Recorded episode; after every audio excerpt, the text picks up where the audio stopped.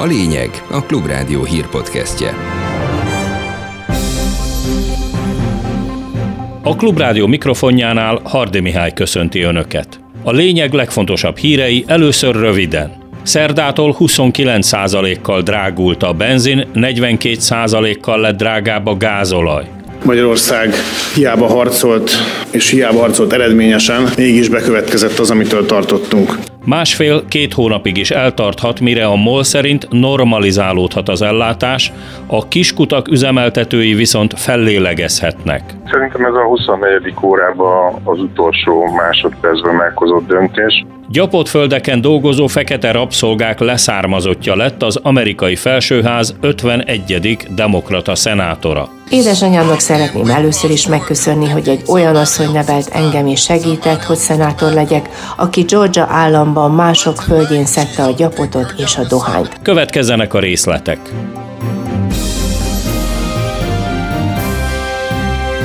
Korai lenne azt remélni, hogy az üzemanyag árstop kivezetése után azonnal megjavul a helyzet a benzinkutaknál, ezt hangsúlyozzák egybehangzóan a Klubrádió által megkérdezett piaci szakértők. Tény, hogy ma éjjeltől már mindenkinek egyformán 29%-kal drágább a 95-ös oktánszámú benzin, ami a molkutaknál mostantól 641 forintba kerül literenként. A gázolaj még ennél is nagyobb mértékben, egészen pontosan 42%-kal lesz drágább, és 699 forintba kerülhet. A szakértők arra is emlékeztetnek, hogy ismét lehetnek jelentős eltérések a kúthálózatok között, akár regionális alapon is, vagy éppen attól függően, hogy autópályán lévő kutaknál vagy városban tankolunk.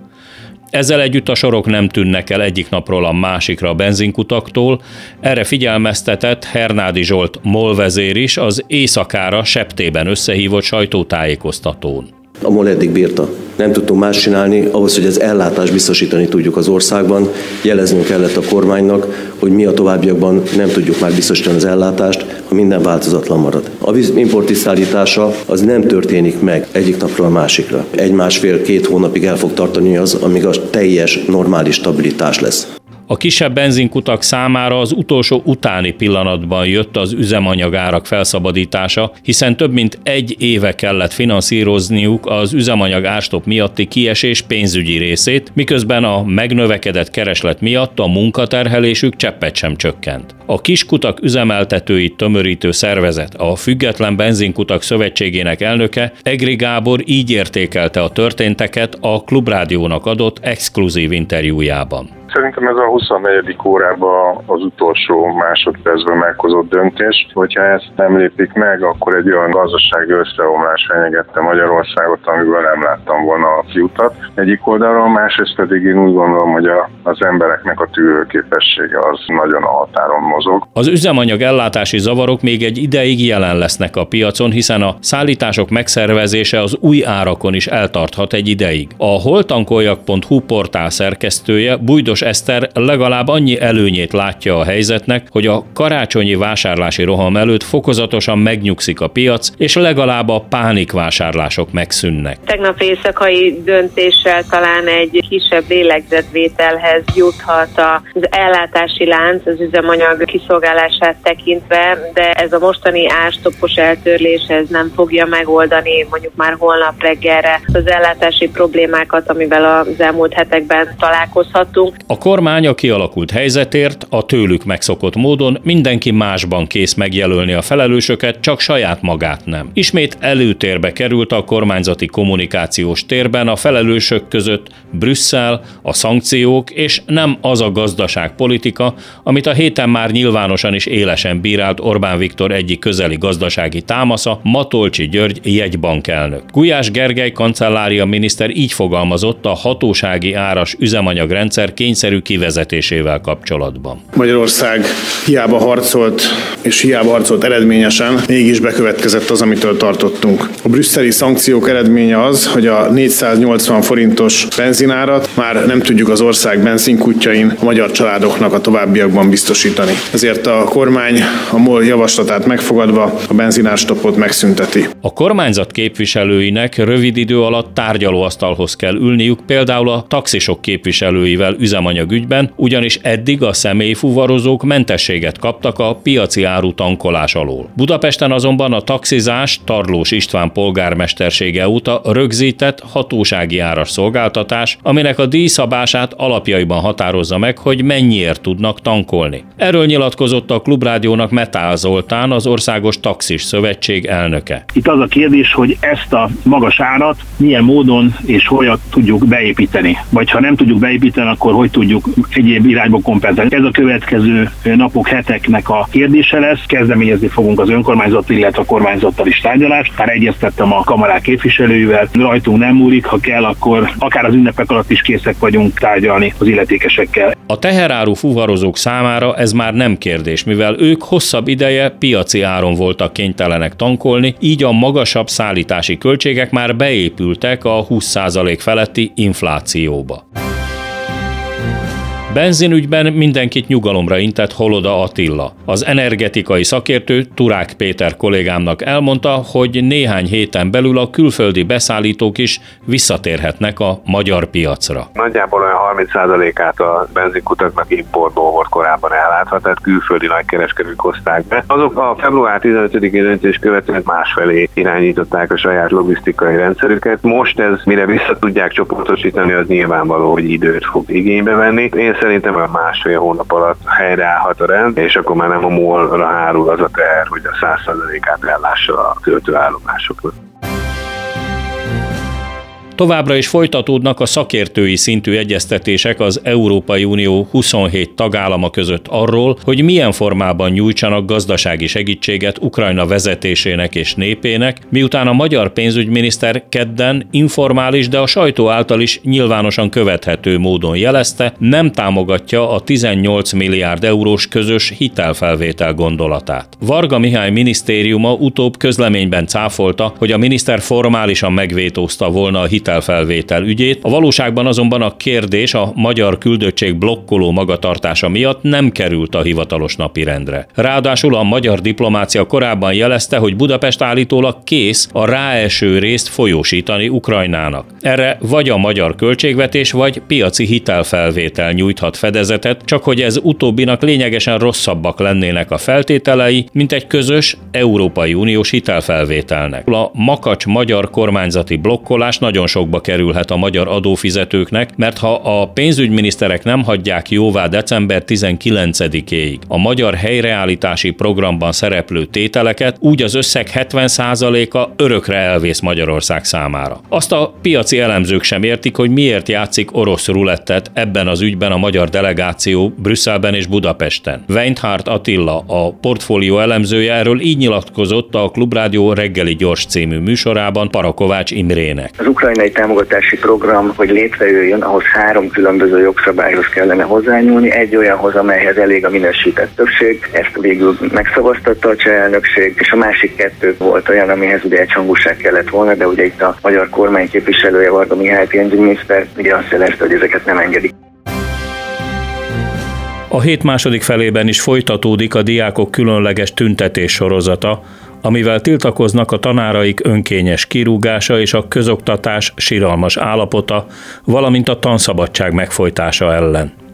A középiskolás diákok csütörtökön országos ülősztrájkkal is felhívják a figyelmet arra, hogy nem lehet elfogadni a magyar közoktatásban uralkodó állapotokat. Erről így nyilatkozott a Klubrádiónak Mihalics Lili, az Egységes Diákfront mozgalom egyik vezetője. December 8-án csütörtökön az Egységes Diákfront ülősztrájkot hirdetett országszerte. Ehhez már több mint 70 iskola csatlakozott, és folyamatosan jönnek újabb iskolák, ahol vagy akár egész tanítási napon, vagy egy-egy órában fognak ülősztrájkolni a folyosókon a diákok. És a Vörös Marti Gimnázium más környező iskolákkal reggel 7 órakor a Blaha Luisa téren találkozik, itt fogják az ülősztrájkot megvalósítani, ehhez lehet csatlakozni, bárkinek. Jelentősen egyszerűbb lesz a politikai élet Joe Biden amerikai elnök számára Washingtonban, miután a demokraták komoly győzelmet arattak a Georgia államban megtartott időközi választáson. Rafael Warnock tiszteletes a demokraták színeiben legyőzte republikánus kihívóját, és újabb hat évre ő töltheti be Georgia állam szenátorának a tisztségét. Ezzel az amerikai szövetségi parlament felsőházában, a szenátusban 51-49-re módosult a szavazati aránya demokraták javára, akik így nem kell, hogy Kamala Harris alelnök és egyben a szenátus elnökének a szavazatára támaszkodjanak, nem is beszélve a fontos bizottsági helyek elosztásának a rendjéről. Ezzel lezárult az amerikai félidei választások sorozata, amiben a demokraták a várakozásokhoz képest jobb eredményt értek el, míg Donald Trump ultrái sok helyen nem tudtak pozíciót szerezni. A georgiai választásról Csernyánszki Judit készített összefoglalót. Nem kétséges a demokrata Rafael Warnock győzelme Georgiában a szavazatok 99%-os feldolgozottságánál, ami egyben azt is jelenti, hogy 51 szenátori széket sikerült a százból megszerezniük a szamaraknak, a demokratáknak, és így nem lesz szükség Kamala Harris alelnök szavazatára a feles törvények szavazat esetén.